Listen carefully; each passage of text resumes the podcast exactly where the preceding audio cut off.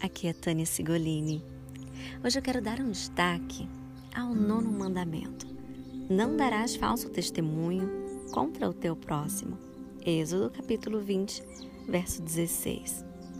Quase diariamente vemos pelas notícias os prejuízos do falso testemunho.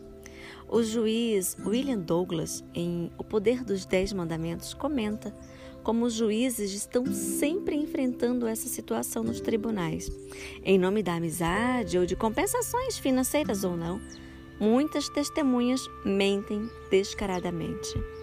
Isso dificulta a ação do juiz, pois a falta com a verdade pode conduzir a um erro judiciário.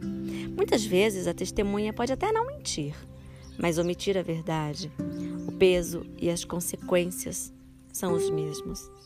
No dia a dia, somos desafiadas pelo nono mandamento ao escolher falar bem ou mal de alguém, esclarecer um fato ou interpretá-lo mal, exaltar a virtude de alguém ou expor seus defeitos, falar a verdade ou mentir, calar diante de alguém injustamente acusado, falar a verdade fora de hora com intenções distorcidas dar ouvidos a fofocas e repeti-las. Não parece contraditório ser verdadeiras e não falar coisas negativas do próximo? Nesse caso, se não desejamos alimentar o hábito de maldizer alguém, podemos nos negar a isso.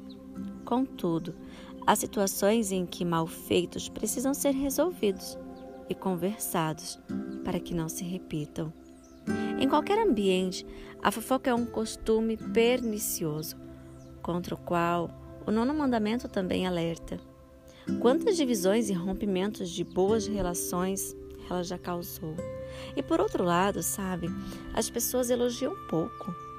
Não deveríamos nos policiar mais ao falar coisas negativas do próximo e não economizar elogios quando oportuno.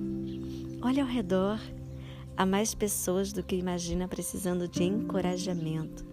Devemos aceitar as pessoas pelos que elas são, seres humanos comprados com o sangue de Cristo, e não por estarem à altura de nossos ideais, os quais muitas vezes nem alcançamos.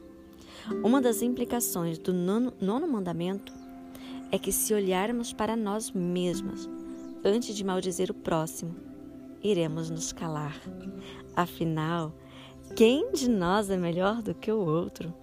Podemos errar mais ou errar menos do que o outro, mas o coração de cada um de nós é pecaminoso.